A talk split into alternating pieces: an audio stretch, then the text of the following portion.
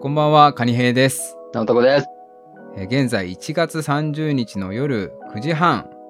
になるんですけども。 10時になりましたね。あ、はいじゅあ、そうだ、10時だ。 もう今10 10時ですね。はないるんですけど、初リモートでございます。初リモートでね、お収録しております。はい。今日はちょっとね、あの、緊急収録しなきゃいけないということで。あね、のこれはね、やっていきたいと思いますけどやもんなきね。ゃなっていう、この熱量が冷めるは前に撮らなきゃなっていうことで。はい。はい。じゃあ早速ですけど、ガニさん、お悩みお願いします。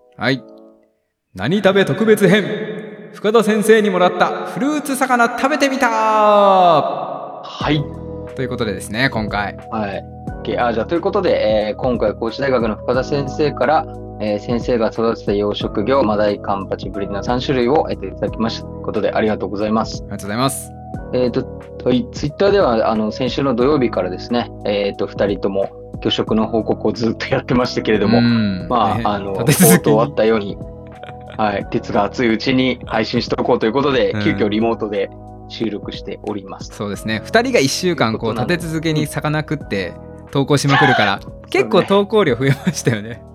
そうね、あの、最後の方飽きてる人もいるかもしれませんが、と か言いながらっ、て、うんね、やってましたけども、はい。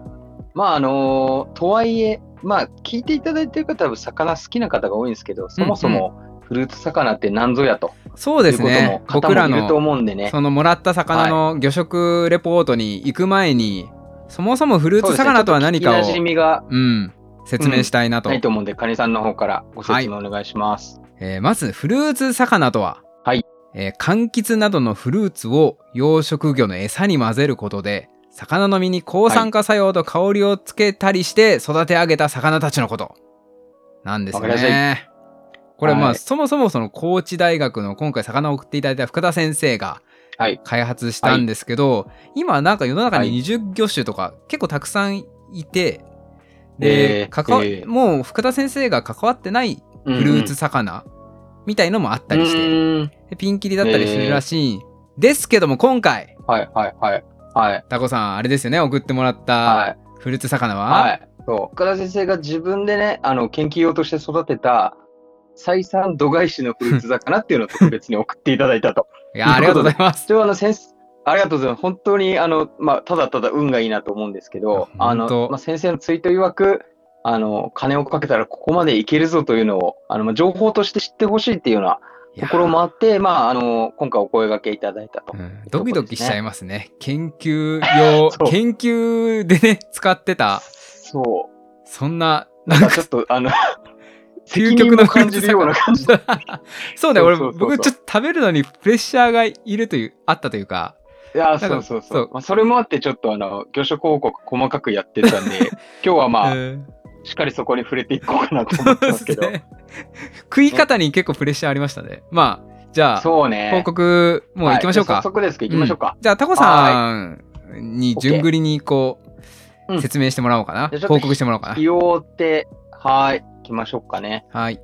じゃあ、あえっ、と、まあ、僕の方はと。まあ、まずちょっと、あの、まあ、カニさんも被る部分あるんですけど、うんえっ、と、手に入れてからどうやって、あの、食べていったかっていう話しますね。はい。で、えっ、と、まず、えっ、と、先生から送っていただいて受け取りました。それが22日、えーまあエラ22日の土曜22日日ですね。そうだね。土曜日の、えっ、と、夕方かな。14時、14時頃受け取って、届きました。えーそこから、えっと、エラハラ取って、えっとまあ、氷漬けで、あのー冷やしていただいてるので届いていて、うんうんまあ、あ、のすごくいい状態でつけていただいたんで、うんうん。まあ、僕の方で、えっと鱗引いてそう3ですね枚におろしてうん。で、えっと半身にしたものを、えっと僕とカニさんで、えっと半身を1枚ずつうん。分けたっていうので、まあ、その日の場にあのカニさんに渡したっていありうがとうございます。感じだった。結構量あれ多かったですよね、だったそんのですけど3魚種。そうマダイカンパそうそチ、ブリって、まあ、ブリはその大きさといえば、今、稲田サイズですけど、あ、そうだね。うちの、なんですかね、体重計がぶっ壊れてたんでうん測れなかったんですけど、ちょっと何キロぐらいかちゃんと測れよかっパたなっていうッと見反た省は感ありつじつ。マダイ。が多分うん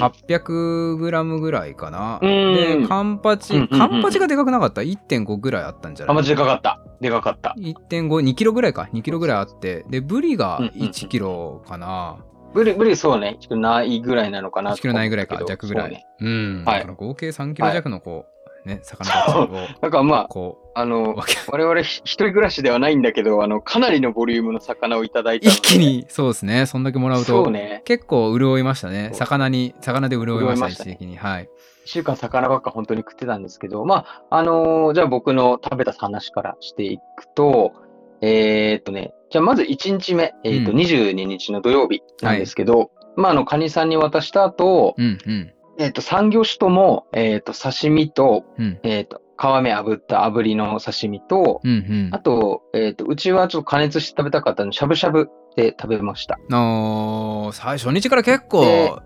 頑張りましたね。そうね、そあそこのまで一気にや結った構ん食だっね。結うん そうね。あの、野菜も削きっといて、あの、したけど、まあ、すごく美味しかったし、うんうん初日とにかくびっくりしたのは、あの、僕あんまりフルーツ魚ってなんかこう回転寿司でなんかちょっと食べてみたぐらいして、うんあんま印象もなかったんですけうんど、うんあの、ちゃんと食べたら、あの、香りがするってあ初めて食べたんーですよ。今回柚子のねなんで、餌を与えてるうんそうそうそうそう柚子混じりの餌を与えてるやつだからえー柚子の香りがそう、あしまのしたーその、その魚によってコンディション違うみたいなんだけど、うん僕が食べたやつは、あの、カンパチがすごい、あのうーん感じやすかった。わかるいや僕もカンパチでしたよ。ああ、そう。まあ、なんか、先生曰く、あの、うんマダイだったりもするとか、あの、おっしゃってたんですけど、うん、なんでだろうなカンパチはね一番脂乗ってて、だからそうだねねに香りと油につきやすいからそうそう、乗るって言ってたんで、あの、うん皮目の部だ分からとかか、な。多分、感じやすかったのかなと思うんだけど、うんうんやっぱ、あの、口に入れた時に、やっぱ、入れた時ってよりは、噛んで、こう、息を吸って、うんうん鼻に抜けた時に、うんうんうん。あの、ちゃんと柚子の香りがするのはっと、きりしましたね。その、うん。あ、はっきりした。で、その、香りがした時に、あの、味もするっていう感だじ。だったんでなんか香りが効いて味を感じるっていうのなんだけど、それからちゃんと感じれて面白いなっていうう感じでしたね。ん。確かに。そうそう。ブリまあとそうか、、 1日目、ううんん、ブリはちょっと弱めじゃなかったですかそうだ香りでね。言え順ば番的にはそうだね。えー深と田先生もブリに至ってはちょっとだけ、うあの、弱いかもみたいな、そんなことは言ってた気がすうんうる。ツイッターで言ってた。う言んあとなんかあのータイの身質が柔らかいかもって言ってたのは確かに、うん確かにあの柔らかめでしたね柔らかかっ何なんだろうな、そた。の。これ多分わわかんない。なんか、あの、添加してるのが関係あるのかどうか知らないんだけど、うん確かに柔らかかった。うん、餌かもしれない。だって、ね、締めて翌日に僕ら受け取ってるだろうから、僕もそそのう、そうそうそう。ね、その受け取った日に刺身食べたけど柔らかかったから、はいはい。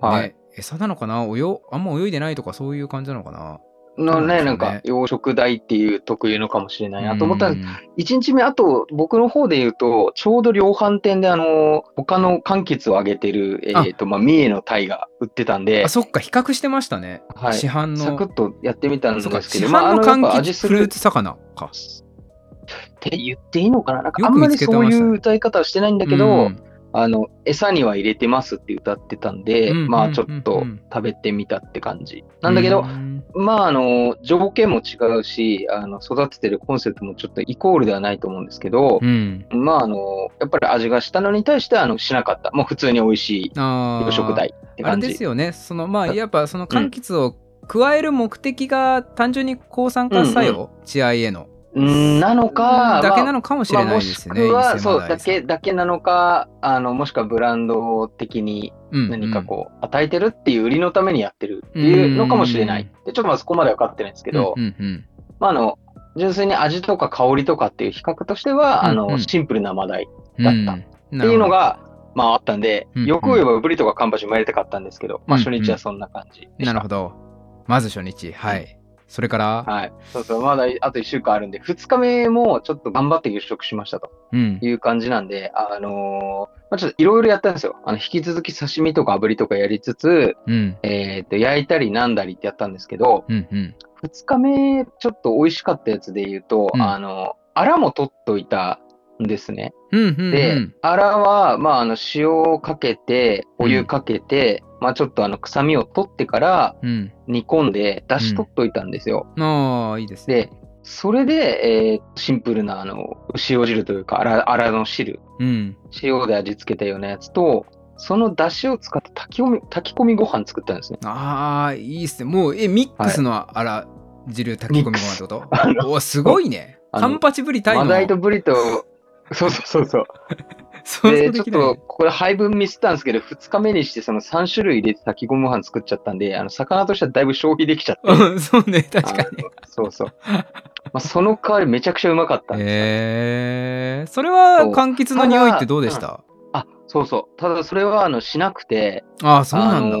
のーへーまあ、やっぱりその、レレモン系、柑橘系の好奇成分って、うんこう、まあ、全然普通にかけて揮発するんだろうなと思ってたんですけど、うんまあなんか、身の味は残るかなと思ったけど、やっぱりちょっと飛んじゃってましたね。へえまあ炊き込みだったらまあそうか飛ばす最たるもんではあるもんそうそうそうそうそう。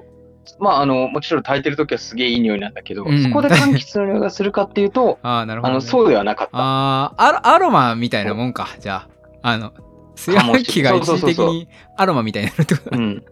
だと思う、だと思なるほう。どっていう感じかな。うんうんまあ、あの、ちょっとそういう感じでやりつつ、あとは、あの、ちょっと仕事もバタバタしちゃったんで、ああの、とりあえず毎日、あの、キッチンペーパーを、あうんうんあの変えつつ、ちょっとあなん面倒か見てた見守ったりしてたんですけど、これ2日目さ、僕はねあのれみあうん2日目のね、うんうんあれが気になるあのあ二日目韓国風煮魚のさああーの、はいはいはい説明欲しいなあオッのケーオッケーオッケー。こあれれね、めちゃくちゃ気になる韓国風煮魚自体僕知らなかったからえっとね、なんか深田先生があの唐辛子のうん香りは、うんあの柑橘とまあ相性がいいというか、あのあんまりバッティングしないみたいなふうにおっしゃってたんそうなんでで、すねへえそう、コチュジャンと唐辛子で、うんあの、まあ、万願寺唐辛子とか、うんカブと一緒に煮込んでみた。おーいいだけどいい野菜も持ってますね そう面白かったですうん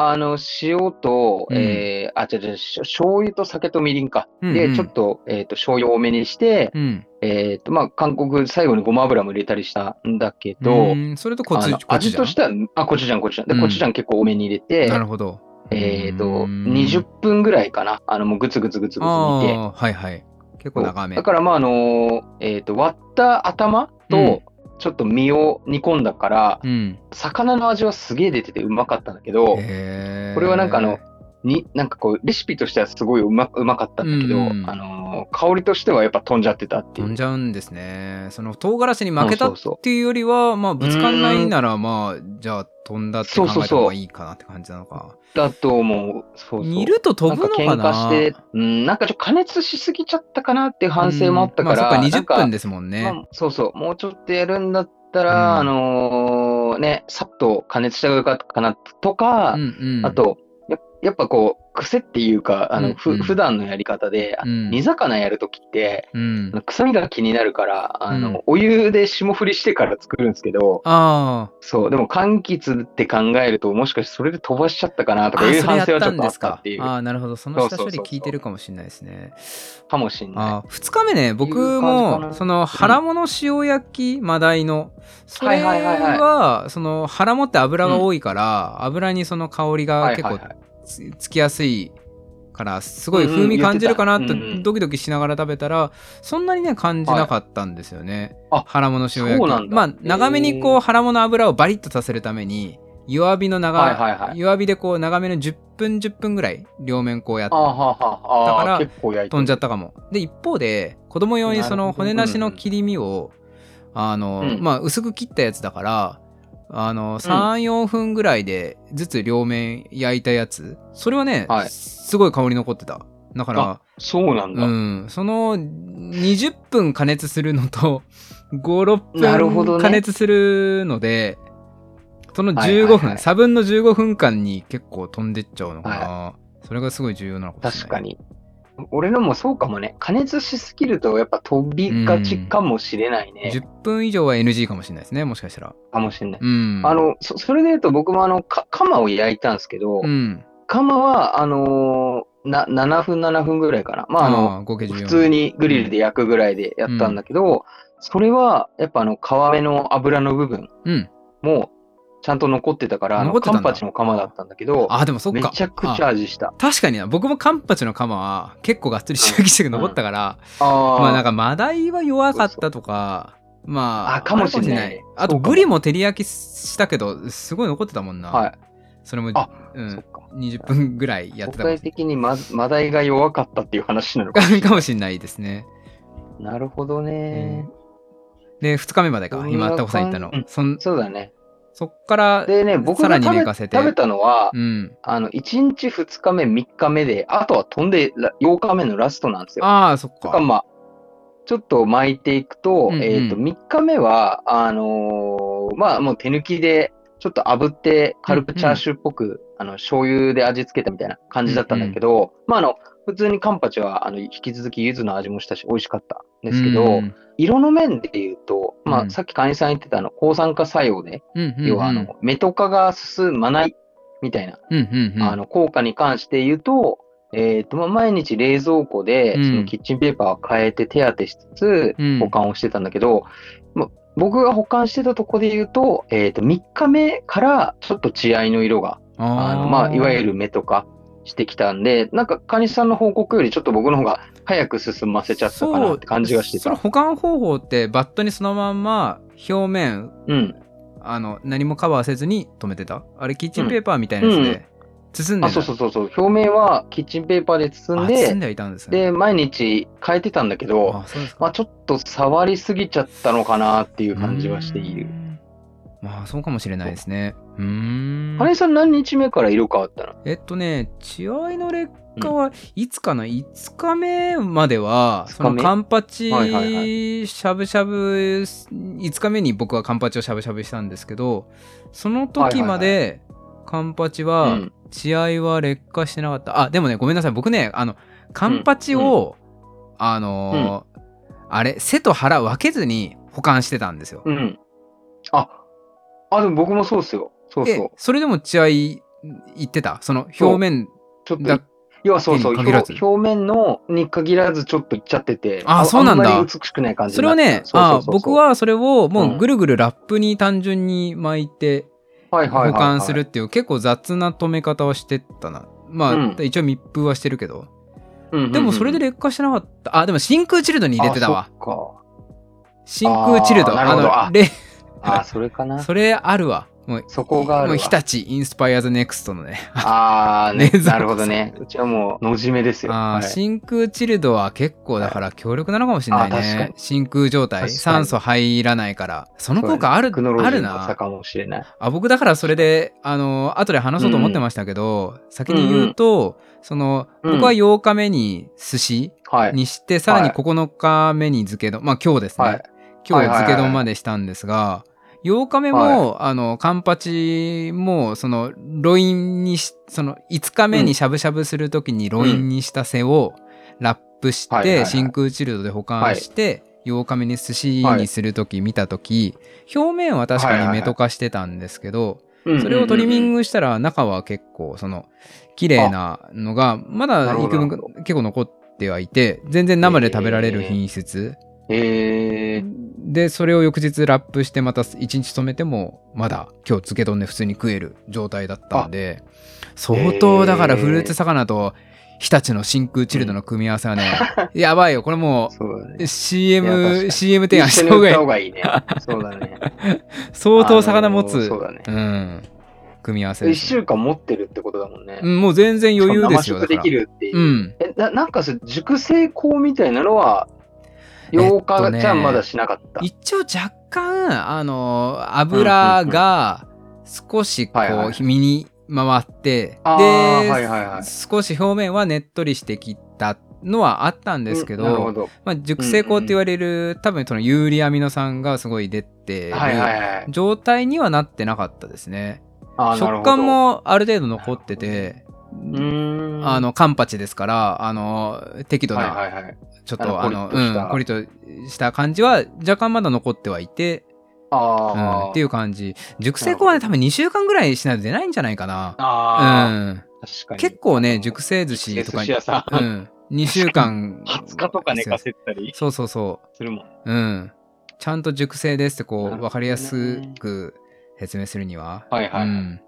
それぐらい。まあ、でそうなるとハードル高いですけどね、また。でもまあ、それがしやすい魚なんじゃないかなうんとは思いましたね。確かに、すごいもうちょっといけたかもしれないね。もう食べきっちゃったけど。そうなんですよね。なるほどうね。はいはい。こあんな感じの、まあ、うちょ、んちょっとだけ戻ると、まあ、まあ僕はそんな感じでちょっと色が変わってきちゃったんで、ううん最終日はもうあの、完全に焼き魚うんうん、で、あの、もうし塩焼きして食べました。で、うんかん、うんうんもうブリ食べちゃってたんで、カンパチとマダイだけなんだけど、うん。えっ、と、カンパチは、あの、カニさんと一緒だけど、その表面をトリミングすれば、うん。あのー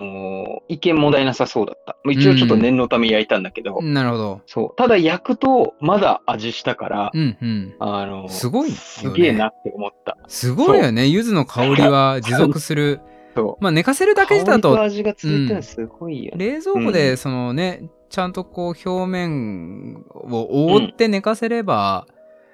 香りは飛ばないですねっ。ていうことなんだろううね。ん。そうですね。寿司もあ、本そ当ん全然香りはありましたし、えうー、んそれ8日目の話。 8日目の寿司で9日目今日食べた漬け丼もうん。香りが立って、そのみりんと醤油を等量ぐらいで割ったやつに漬けて食ったんですけど、まあまあ味濃い漬けでも、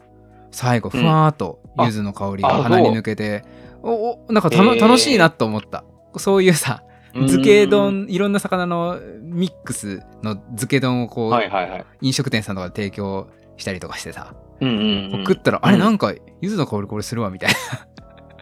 あな そういうー驚なんきか、あれやりたい、生まやれりたかったんだけどさ、あの、なんか、こう、ず、漬け地に柑橘を入れ、あの、ほら、幽庵漬けとかあるじゃん。なあ漬けあり用まだすけど。ねはい、ああいう、こう、漬け地にゆ柚子を入れたものと、うん魚そのものに柚子が入ってるのと、うん、なんか、味わいの違いあるのかなっていうのをやりあ忘あれた。確かにそれも比較してみたかったですそうそねそう。そうなんだよね。これなんかその古でいもそっか魚食べててさなんか良くも悪くもなんですけど、あの、うんうんうんもう柚子の香りがするから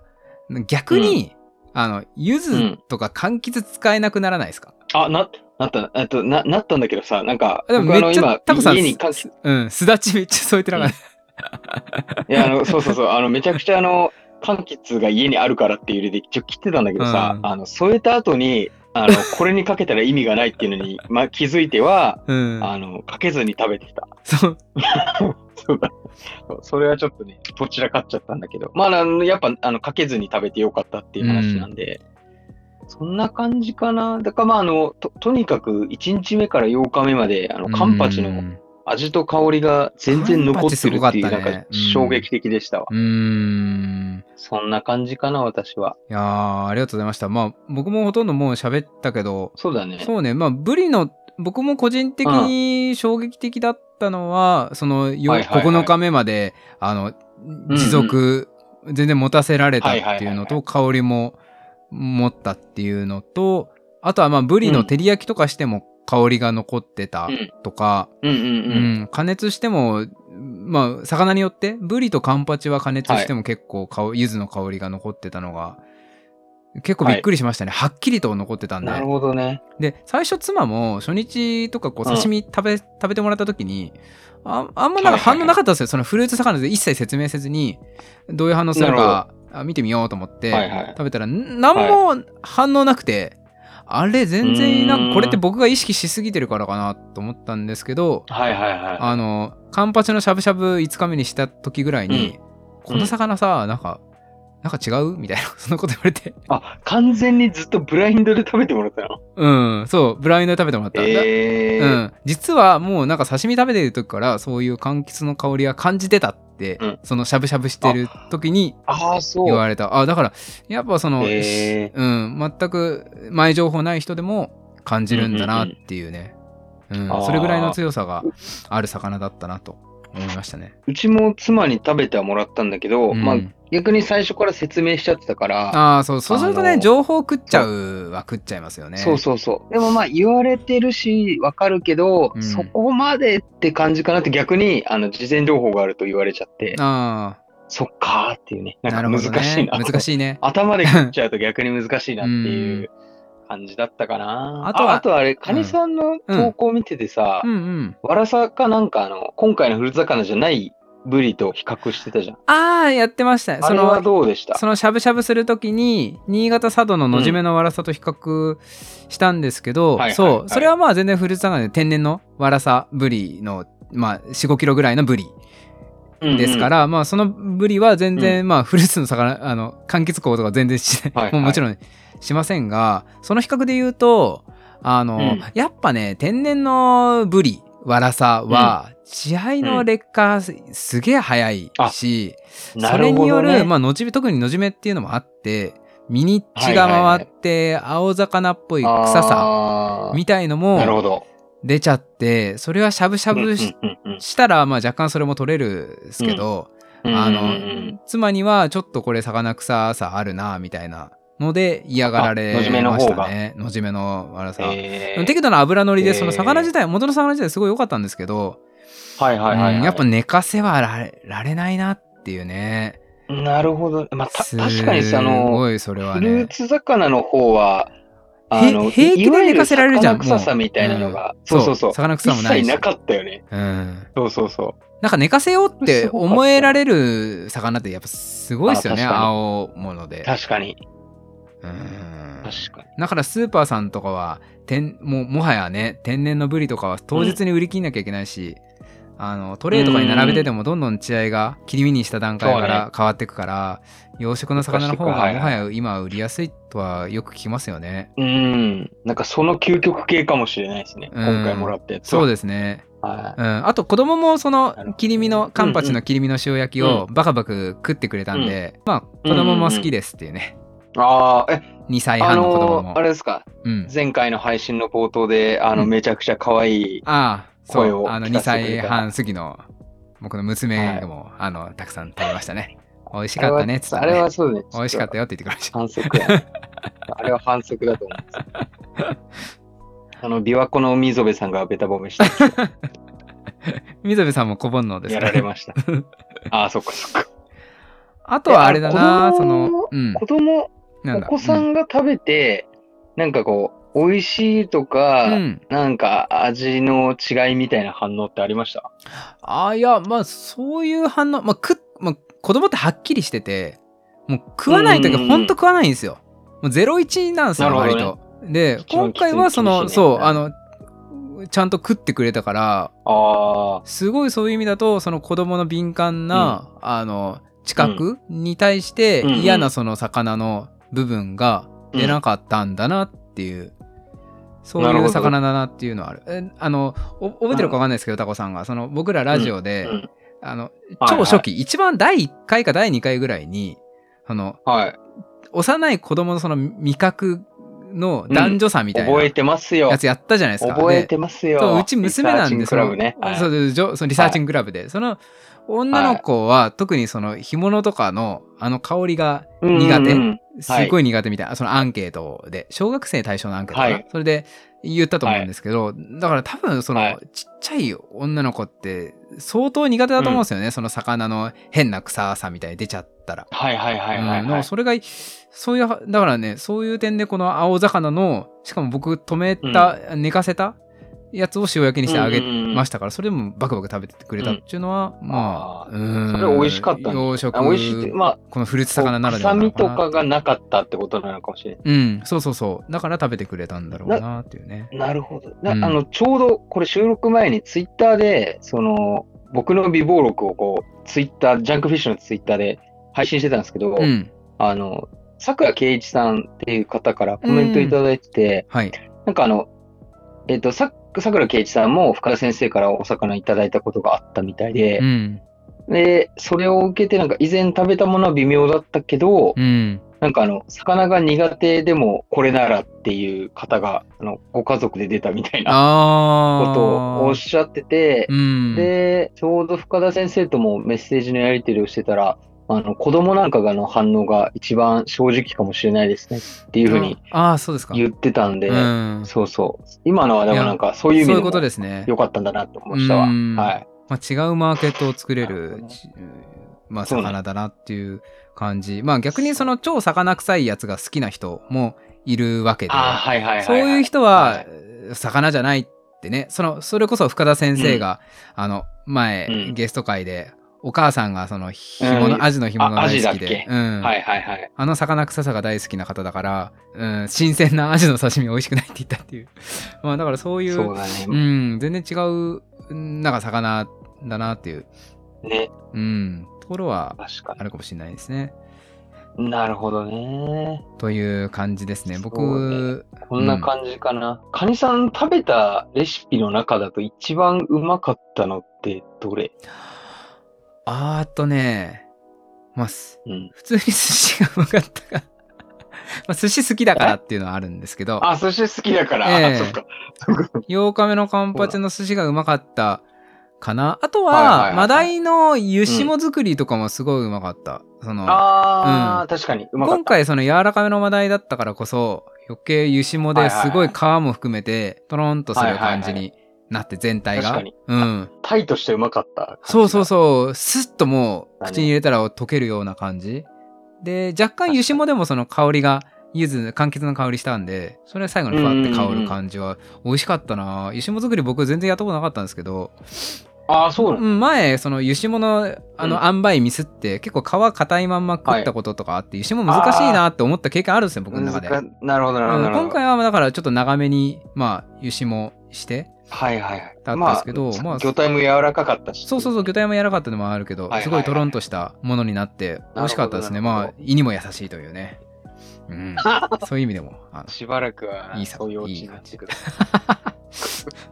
そんな感じかななんか語り残したことないですかまあ、た食レポに対してはないですね。大丈夫かなじゃあちょっとまあ、魚食に関して一旦締めましょうかね。そうですね。おい、いや、あのまあ、すごい貴重な体験ができて、あの、本当にありがとうございいますやといーう本当ですよ。ありがとうございまし限たりです。けれどもうん。ね、でまああの今回すごいあのもう深田先生があの直前に締めてすごい冷やし込みしてうんあの腹もすぐ取ってくれたような、あそうですねあの普段綺麗に血抜きされてましたね流通に乗るのよりうもんそうそうそう、すごいいい条件だったんで、まあ、あのなんていうか、フルーツ魚の多分マックスを食べた、間違いなくっていうふうに思うんですよね。うんだ。からまあなんか、僕はあんまフルーツ魚食べてこなかったんで、あー他にもポテンシャルの高いやつあるんだろうなと思ったんだけど、うんうんカニさんと他のやつ食べたことある僕ね、いくつかあるんですけど、印象的はいはい。なのは、それで年末、うん昨年末に、うん、あの、すだちぶり。うん。徳島のすだちぶりを食べてそれもね、はいはいはいはいあの食べた後にあのふわーっとすだちの香りがして美味しいですよ、うんああのちゃんとそすうなるんだ。うん、えーちゃんとしたフルーツ魚はいはいはい。美味しいであとは、うんあの僕も今回話すにあたって、過去のその、うん食レポあさったら2018年ぐらい4年ぐらい前に あ静岡のみか偉ん、いねみかんあゆってやつ、はいはいはいはい。食べたことがあって、みかんの風味をする鮎、養殖鮎、うんそれは身は全然そのみかんの風味しないんですけど、内臓はい。がすごいするの。あの、苔の香りがすると言われるそう内そ臓うそうがそうみかんあゆあゆってねそう そうふ普通はスイカみたいはいはいなはいは香りっていうじゃないですかはいはいはい。内臓が特にそれはねはいはい、はい。みかんんあゆはね内臓を中心内臓ほぼまあ内臓が多いか内臓と皮目を少しするかなでも内臓中心ですね、うんそれみかんの香りがしてあだから今回、回僕らもらった魚もうん内臓脂肪とか内臓はもっとはい柑橘の香りあーしたのかそうかなもっしてれないいですうね。だから胃と確かかに。をね刻んで湯がいて食ったりしたらもしかしたらあ面あー、白湯いかがもいしれてない食っしたら、あ、そ確かうに。内臓を実は付加価値つけれんじゃないかなっていう気が確かに。一し番ましたね残りうるところですもんね。そうそうそうなるほど、うん。逆になんか身までこうフルーツの香りつけさせるの結構ハードル高いかもしれないけど内臓だけうんうん。こうそういう香り付けさせるのはハードル低いなら、それだけ狙ったなんか養殖もありなのかもなーってちょっと思う確かに。ちっちゃい魚系で確かに。うん鮎とかは特にいいかもしれないですよ。その香りも楽しむイメージがある魚とかだと余計に。でもねまあこれまあ率直な意見いくと、その時他の岐阜の普通の鮎はいはい、とかも食べた。たんですけど、はいそっちの方がね身のうまみとかあったんですよ、あ、やっぱそのそうなんまあ、うんだからそ難しいね。うそれん、あは難しいっちを取るとこっちは少なくなるみたいな部分なるほどねはあると思いますどうしても、うん、魚本来のうまさみたいなやつは少し下げざるを得ないとかなるほどな。何を優先するかっていう、そういう話になってくるんでうすよね。ん。ですなるほど。ね。わかりました。まあ一応すだ経ち験談としてとはねみかん。うん。ああ、なるほど。が経験だ。うん。あとは了解でね、すまあそんなところですが、僕、このフルーツ魚とか、まあこういうの食べてみたいみたいな、こういう洋食、こういうの欲しいなと思ったのおーは、いいじそゃないのです、カンパチのやつ食べてて、その、しゃぶしゃぶして食べた時に、ファーっとこう、香り、最後さ、柚子の香り抜けて、なんかし、うんうんうんうんいいいい気持ちになるんですけど、それそれうんうのんそのもうなんか香りを柚子じゃなくてバラとかなんかその花とかのあ香りにした方がまあした方がというかなんかす花とかの香りどうなのかなとはすごい思いましたね、その女性向けにもうほんと魚ハーバル苦手な女性向けにそういう体験重視で、はいはいはいはいうん確かあの、なんか、などこだか、カノやローズうんブリだかカンパチだかあるあるそかうねら。鹿児島県のね鹿野市がかなバラが有名だからあれねでも僕調べたら、ねあうんうのんポリフェノールを添加させる要は抗酸化作用とか重視で、うんうん。まあ、あバラの香り自体はしないらしいよあー、そうなんだ。うんするのかなあれしたら相当なんか食べてみたいな食べたことある方、リスナーの方いたらぜひ教えてほしいんでですけすど香りがしたかを教えていただきたいと思います。そうう。いうねなんかこうほうんななんていうのその上品な花の匂い紅茶の匂いみたいのが魚からしたら、まあそれは、まあ、新しい食の体験